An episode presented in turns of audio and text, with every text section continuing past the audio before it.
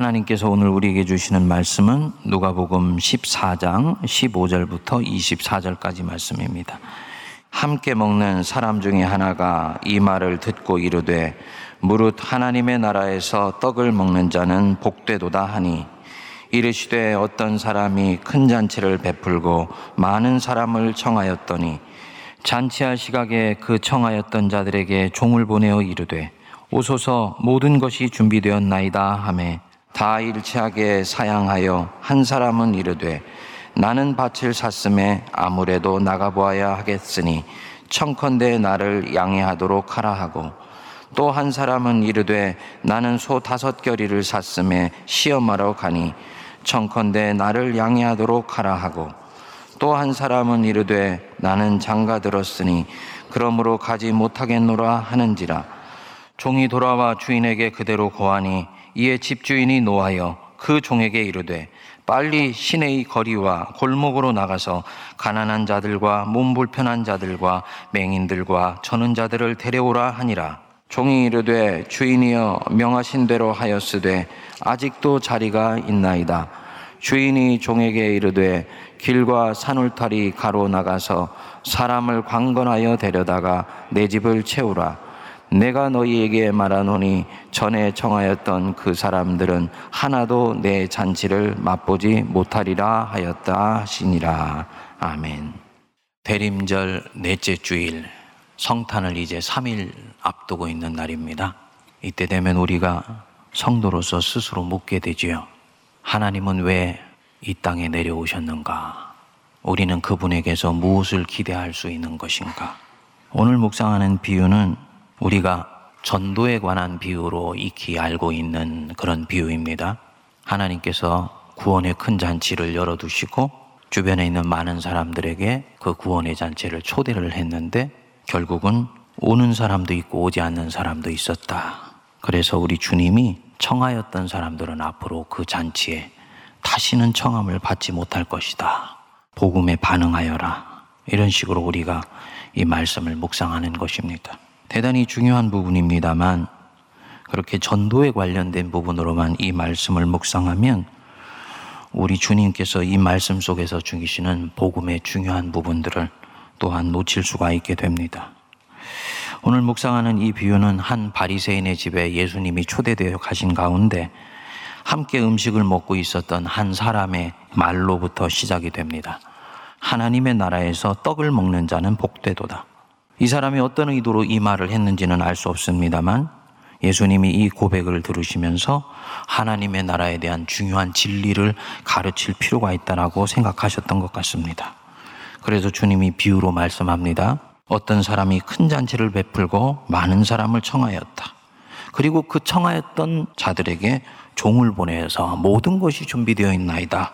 라고 일러라. 그랬습니다. 그런데 일치되게 사양을 했습니다. 어떤 사람은 나는 밭을 샀기 때문에 나가봐야 되겠다. 또 한 사람은 나는 소 다섯 결이를 샀으면 시험하러 가봐야 되겠다. 그리고 또 한 사람은 나는 장가를 들었으니 그러므로 가지 못하겠노라.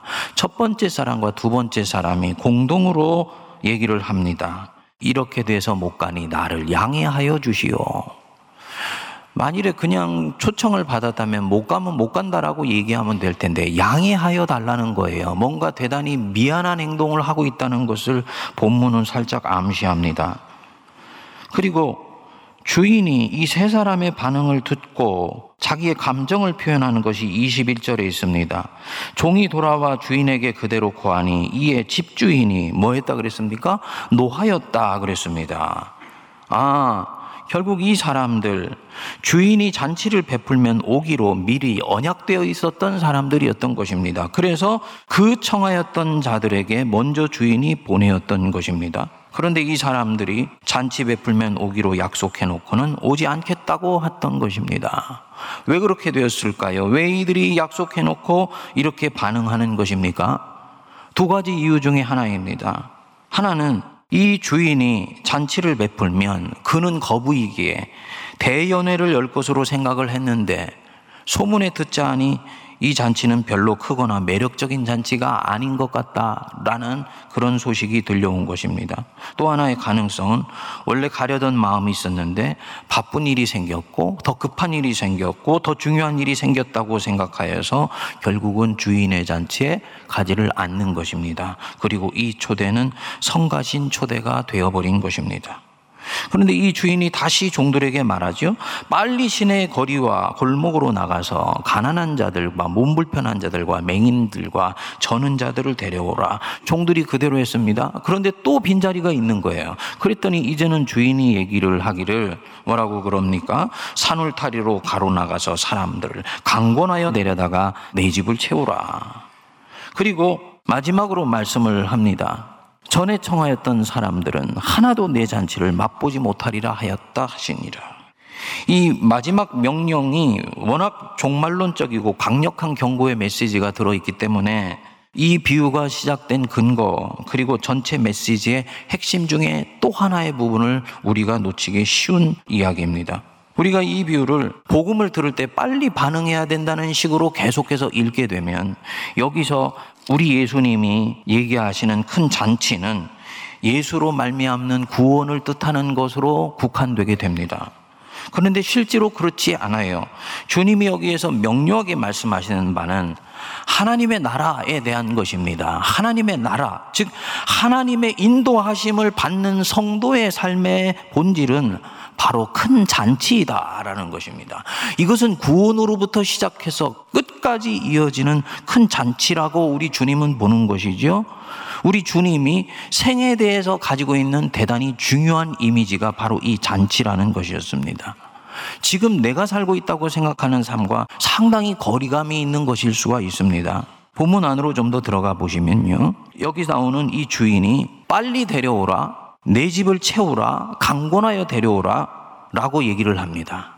여러분, 지금 주인의 이 마음이 어떤 마음인지 느껴지십니까? 이 주인, 무엇이 아쉬워서 자기 잔치에 오지 않는 사람들을 강권하여서라도 이리도 재촉하여 데리고 와서 그 자리에 앉히려고 할까요? 주인은 그만큼 이 잔치에 대해서 자신감이 있는 것입니다. 주인은 먼저 부른 세 사람에게 한 약속을 어기지 않았어요. 여기서 이 큰 잔치가 헬라어로는 대입론 메가인데 우리말로는 대연회입니다. 이것은 우리가 흔히 동네에서 국수 한 그릇 말아놓고 전 부쳐서 사람들한테 와서 먹으라고 하는 그런 잔치가 아닙니다. 엄청나게 큰 장소에 온갖 산의 진미를 갖다 놓고 많은 사람들이 와서 먹고 마시며 기쁨을 나누게 하는 것, 그것이 바로 대입론 메가였었습니다. 그런데 이 세 사람은 누구에게 이 대연에 대한 소식을 잘못 들었는지는 모르지만 아니면 대연에 가는 것보다 지금 더 중요한 것이 생겼다라고 생각하는지 모르지만 그 자리를 외면해 버리게 됩니다. 이제 주인은 이 사람들에게 연연하지 않고 산을 돌아 사람들을 데려다가 채우려고 합니다. 뭐냐? 주인은 확신하는 것입니다.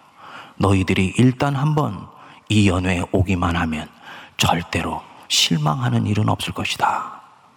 우리 주님이 하나님의 나라는 바로 그런 것이다라고 넌지시 비춰주시면서 우리를 그 잔치로 초대하시는 것이죠.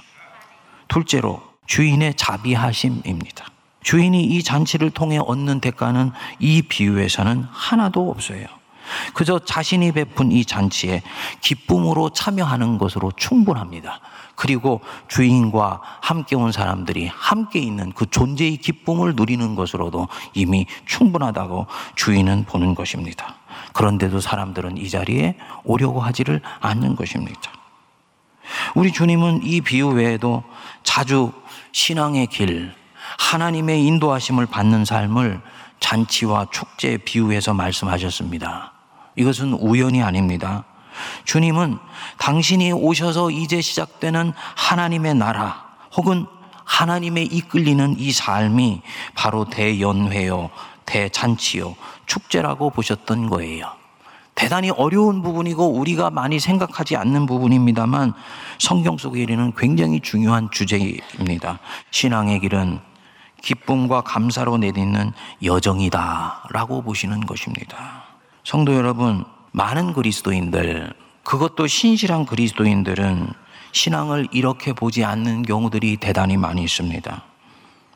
신앙이라는 것은 뭔가 치열하게 자기를 부정해야 되고 끊임없이 하고 싶은 것들을 내려놓아야 하며 끊임없이 희생하고 봉사하면서 저 천국을 바라보며 걸어가야 되는 십자가의 길이라고 봅니다. 그리고 이 모든 희생과 대가를 치르고 난 뒤에 마침내 부활의 영광을 얻게 된다고 보는 거예요. 표면적으로는 이것은 맞는 말씀입니다. 하지만 그렇게 신앙적으로 영웅적인 삶을 사는 동기가 내면에서 내게 자원함으로 불어넣어 주시는 성령의 은혜에 이끌려서 가는 것이 아니라 외부에서 나를 강제로 몰고 가는 것이라면 그것은 성경적인 신앙의 이미지가 아니라는 것이지요. 만일 내가 신앙을 그렇게 정의하게 된다면 이것은 바로 지금 여기에서 하나님이 우리에게 주시는 삶의 기쁨을 부활의 영광을 얻는 순간까지 다 유보해 버리는 것이 됩니다. 마치 정상에 서기 전까지는 등산길이 의미가 없다고 생각하는 것과 마찬가지가 됩니다. 그렇지 않습니다. 은혜는 지금 여기 이 자리에 임하여 있습니다. 잔치는 바로 지금 여기에 베풀어져 있는 거예요. 그래서 우리는 예배 자리에 올 때 기대와 감격과 소망으로 나오게 되는 것입니다. 우리가 이 잔치를 거부한 세 사람처럼 자기 자신의 안목, 일상의 바쁨 속에 함몰되어서 참여하지 못하고 그것을 옆으로 밀쳐내고 있을 따름이라는 거지요. 하나님의 이 베푸시는 아름다운 잔치를 보고 느끼고 만지고 살지 못하게 하는 가장 우리 안에 있는 생각의 원수가 하나 있습니다. 나는 악하고 타락한 세상 속에서 살고 있다고 생각하는 것입니다. 내가 만일에 그렇게 생각한다면 그는 세상은 정글이고 나는 그 속에서 잠시도 긴장을 멈출 수가 없다. 내가 이 먹이 피라미드의 최정상에서 포식자로 서기 전까지는 나는 절대로 안심하며 살 수가 없다고 생각하게 됩니다. 그는 세상을 선과 악, 승리자와 패배자, 가진 자와 갖지 못한 자, 빼앗는 자와 빼앗기는 자, 기득권자와 권리를 부당하게 박탈당한 자의 이분법적 도식으로 보게 됩니다. 이것은 세상의 리얼리티도 아니고 무엇보다도 예수께서 세상을 보신 방법이 아니에요. 예수님은 하나님의 은혜로 가득한 세상을 보시면서 사셨습니다. 그분은 공중을 나는 새 한 마리 속에서도 천부의 사랑을 느끼시고 만지시며 살았어요. 들의 이름 없는 풀꽃 하나에서도 그들을 먹이시고 입히시는 하나님의 섬세한 은혜를 보셨습니다. 당신 자신이 이 하나님의 은혜로 가득한 세상 속에서 인생이 놓여져 있다는 것을 알았기 때문에 세상에 여전히 남아있는 이 악에 지지 않고 선으로 악을 이길 수 있으셨습니다. 그리고 자신을 따르는 사람들에게 그렇게 살도록 요청하신 거예요. 불가능한 삶을 요청한 것이 아니라는 뜻입니다. 이 세상은 이미 천부께서 만드신 세상이고 죄가 들어와서 잠시 해질러지기는 했지만 당신 자신이 오셔서 죽으시고 부활하셔서 죄와 원수와 죽음의 권세를 깨치고 그 어둠의 세력을 이기신 세상 한복판에서 자신의 제자들이 살포시 그 인생이 놓여져 있다는 것을 우리 주님은 보고 계셨습니다. 그리고 이것이 우리 주님 보실 때는 인생의 리얼러티고 이 세계의 실체였던 것입니다. 완성되지는 않았지요. 그렇지만 결정적인 싸움은 끝나고 하나님의 사랑이 승리한 세상 속에서 우리는 이제 남은 싸움을 싸워가고 있는 것입니다. 그렇기 때문에 거기에서 사는 인생, 그것을 보면서 사는 인생은 당연히 내게 주어진 이 생을 큰 잔치로 보며 살아갈 수 있는 거예요. 만일 다르게 본다면 그는 하나님이 이 세상을 만드신 분이고 예수 그리스도 안에서 하나님은 이 세상을 회복시켜 주셨으며 보라 새 것이 되었더라고 얘기하시는 그 주님의 선포를 믿지 않고 신앙을 내면과 심리의 영역으로만 바라보고 있는 것입니다. 여러분들 중에는 묻고 싶은 분들이 있을 것입니다. 그건 너무 세상을 나이브하게 보는 것 아닌가요? 지금도 세상에는 굶어 죽어가는 사람들이 수도 없이 많고 이 겨울에 자기의 몸을 둘 곳 하나를 찾지 못해서 전전긍긍하는 사람이 지천에 깔려 있습니다. 악은 도처에 역사하며 점점 커지는 것 같습니다. 더구나 지금 이 땅에는 당장 내일 무슨 일이 일어날지도 모를 정도로 대단히 위험스러운 상황으로 생각되는 곳에서 우리는 걸음을 내딛고 있습니다. 그게 묻고 싶을 것입니다. 그런데 성도님들, 예수님이 사셨던 세상도 지금 우리가 사는 세상만큼이나 대단히 고통스러운 세상이었습니다. 아름다운 세상이 아니었어요. 정치적으로는 로마 제국의 식민지였습니다. 식민지라는 것이 무엇을 뜻합니까? 아무리 열심히 땀 흘려 일해도 내가 생산한 것에 많은 양은 로마의 세금으로 빠져나가게 된다는 걸 얘기하는 거예요. 당연히 백성들의 삶은 피폐하죠. 권력자들은 난폭했고요. 율법은 사방에서 백성들의 마음을 조여서 백성들의 마음 속에는 자유함이 없었습니다. 피폐한 세대이기 때문에 생존을 위해서 이권을 위해서 서로가 서로에게 얼마나 각박하며 야멸차게 굴었는지 모릅니다. 그런데 그런 속에 사는 사람들을 예수님이 모아놓으시고 공중에 나는 새를 보아라. 들에 있는 백합과를 보아라.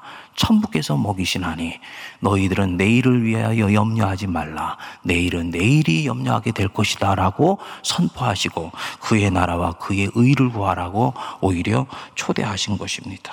뭐냐? 당신이 이 땅에 오신 자체로 이미 죄의 권세는 꺾이기 시작했고 하나님은 결정적으로 승리하셨으며 그분의 사랑이 다스리는 세상 속에 당신의 백성들의 인생은 살포시 놓여져 있기 때문입니다.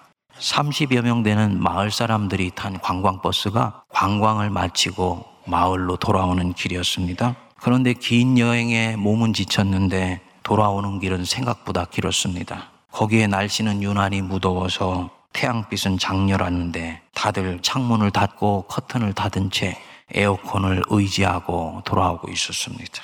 그런데 사람은 많으니 에어컨으로 감당이 안 되는 것입니다. 점점 차 안의 공기는 탁해지고 여행길은 뭐니까 사람들 안에 짜증이 일어나기 시작했습니다.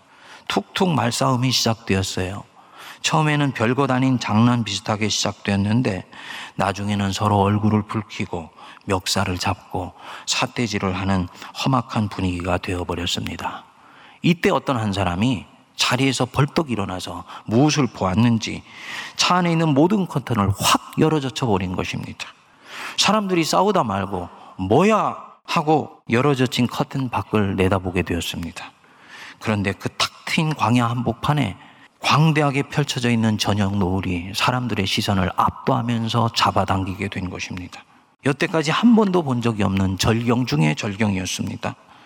사람들이 창문 너머를 손으로 가리키면서 와 저것 봐 하고 창문 너머를 쳐다보는데 언제 자기들이 다퉜냐는 듯 이 사람들의 얼굴은 천사처럼 광채가 나고 빛이 났습니다. 그리고는 설레는 가슴으로 이제 막 여행을 떠나는 사람들처럼 그 존재에 힘이 있어 보였습니다. 이윽고 차는 목적지에 도착했습니다. 사람들이 하나 둘 차에서 내리는데 본인들이 언제 다퉜냐는 듯 서로 포옹하고 어깨를 두드려주고 행복하게 헤어졌습니다. 영락교회를 담임하셨던 이명수 목사님이 제가 신대원 때 신앙사경회를 인도하시면서 그리스도인이 하나님의 진리와 은혜의 세계 속에서 자신의 걸음이 자리매김되어 있다는 것을 늘 인식하고 사는 것이 얼마나 내 삶에 능력을 발휘할 수 있는지를 보여주시면서 해주셨던 그런 예화입니다. 사랑하는 여러분, 우리는 표면적으로는 이 답답한 차 안에 갇혀 있는 경우들이 많이 있습니다. 그래서 서로 밀고 당기고 할 수만 있으면 자기 공간을 확보하려고 안간힘을 쓰는 그런 사람들 같습니다. 세상에서도 이런 일들이 벌어지고 있고요. 교회 안에서도 이런 일들이 나타날 수가 있습니다. 그런데 우리가 그때 조금만 눈을 떠서 우리의 영혼의 커튼을 열어젖히고 말씀 속에 있는 하나님의 은혜의 세계를 보기 시작하면 우리가 얼마나 놀라운 하나님의 사랑의 손길 속에서 인생길을 걷고 있는지를 보게 됩니다. 저와 여러분들 사랑받고 있습니다. 믿으시기 바랍니다. 내가 이 고백을 분명히 하고 주님의 사랑이 내 안에 머무르고 있다는 것을 보게 될 때 나는 내 옆에 있는 사람을 지금까지와는 전혀 다르게 보기 시작할 것입니다. 그렇지. 내 인생은 전쟁이 아니야. 내 믿음의 걸음은 잔치이고 축제야. 라는 것을 고백하기 시작한 순간 자기 안에 뭔가 묶여 있던 것들이 풀려지기 시작하는 것을 봅니다. 그리고 세상이 나에게 끊임없이 프로그램 해주면서 넣어주었던 것들, 너는 살아남기 위해서라도 항상 긴장하면서 살아야 돼. 라고 얘기해줬던 바로 이것이 진실이 아니며 나는 내 생각보다도 훨씬 하나님의 은혜의 손길 안에서 안전하다고 느끼게 됩니다. 그리고요, 여태까지는 언제 빼앗길지 모른다고 생각하고 끊임없이 빈 양쪽 손에 빵 두 조각을 움켜쥐려고 했던 사람이 어느새 자기 손에 있는 빵의 한 조각을 떼어서 다른 누군가에게 나눠주기 시작합니다. 어떻게 이런 일이 가능합니까? 하나님이 내일 것을, 먹이실 것을 내가 믿기 시작했으니까. 내 인생은 오늘도 내일도 그분의 돌보심 속에서 안전하다고 나는 확신하고 있기 때문에. 그렇게 빵 한 조각을 얻어먹은 사람 안에 이상한 마음이 일어납니다. 세상은 대단히 각박하고 쌀쌀맞다고 불평해 왔었는데 나를 돕는 사람이 있구나 라는 생각이 드니까 마음이 훈훈해지는 거예요. 어느 날 자기가 가지고 있었던 빵한 족을 이 사람도 부지부식간에 다른 누군가에게 나눠주게 되었습니다. 점점 이런 사람들이 늘어납니다. 그리고 이 사람들이 만드는 공동체는 어느새 살벌한 정글이 아니고 작은 천국이 되어 있는 거예요. 그리고 이 잔치의 삶을 경험한 사람들이 하나씩 둘씩 흩어져서 정글 같은 세상 속으로 들어가서 예수께서 보셨던 세상, 하나님의 은혜로 충만한 세상, 내 인생이 잔치라고 얘기하는 자기 자신의 증언을 얘기해 주게 됩니다. 그 중에 있는 사람들이 하나씩 둘씩 자기가 만들어 놓았던 마음의 감옥에서 나와서 생명의 공기를 마시면서 살아요. 이것이 하나님의 나라가 확장되어 가는 원리입니다. 바로 복음의 능력이지요. 이 능력을 가장 먼저 들려주고 먼저 경험하게 해주고 서로 확신을 갖게 해주는 곳이 바로 이 교회라는 곳입니다. 우리 안에 있는 악을 외면하고 넘어가도 된다고 말씀드리는 게 아니에요. 악을 악으로 감지 말고 두려움으로 악을 대면하려고 하지 말고 선으로 악을 이기는 길을 찾아 나가는 것입니다. 이 사람은 그렇게 할 수 있습니다. 왜냐하면 하나님이 이미 내 인생을 통해서 이 세상 속에서 이기셨기 때문입니다. 사도 바울이 항상 기뻐하라, 쉬지 말고 기도하라, 범사에 감사하라. 이것이 그리스도 예수 안에서 너희를 향하신 하나님의 뜻이니라. 라고 말씀할 수 있었던 결정적인 이유가 바로 여기에 있습니다. 우리 삶 속에는 기뻐하지 못할 만한 것들이 너무너무나 많이 있어요. 기도하지 못하도록 만드는 것들이 대단히 많이 있습니다. 범사에 감사하라니요. 온 내 삶을 들여다보면 불평거리 투성입니다. 그런데 사도 바울은 항상 기뻐하고 쉬지 말고 말고 기도하며 범사에 감사하는 것이 너희를 향하신 하나님의 일관된 뜻이라는 거예요. 이유는 무엇이냐? 너희들은 너희들이 생각하는 것보다 훨씬 기뻐할 만한 많은 것들을 이미 주님께 선물로 받은 사람이야. 그리고 그 선물은 지금뿐만 아니라 미래에도 주렁주렁 매달려 있는 것이야. 그거 너희들이 잠깐만 눈을 떠서 이 세 사람처럼 자기 자신의 바쁜 것에 함몰되어 있지 않고 주인의 초대에 응하게 되면 그것은 이미 너희들 안에 와 있는 것이다. 라고 우리 주님은 보시고 있기 때문입니다. 우리 하나님이 저와 여러분들을 이 잔치에 초대하시는 줄 믿습니다. 이 세 사람처럼 자기 일상 속에 함몰되어서 옆에 있는 잔치의 삶을 거부하지 마세요. 오늘 말씀은 절대로 쉬운 말씀은 아닙니다. 우리가 이때까지 가지고 있었던 신앙의 이미지와는 다른 것을 여러분들에게 말씀드리기 때문입니다. 그러나 여러분 믿으시기 바랍니다. 그리스도 예수 안에 있는 우리의 삶은 잔치이고 기쁨이며 감사합니다. 그래서 사도 바울이 말씀하는 거예요. 그리스도 예수 안에 있는 생명의 성령의 법이 죄와 사망의 법에서 너를 해방하였습니다.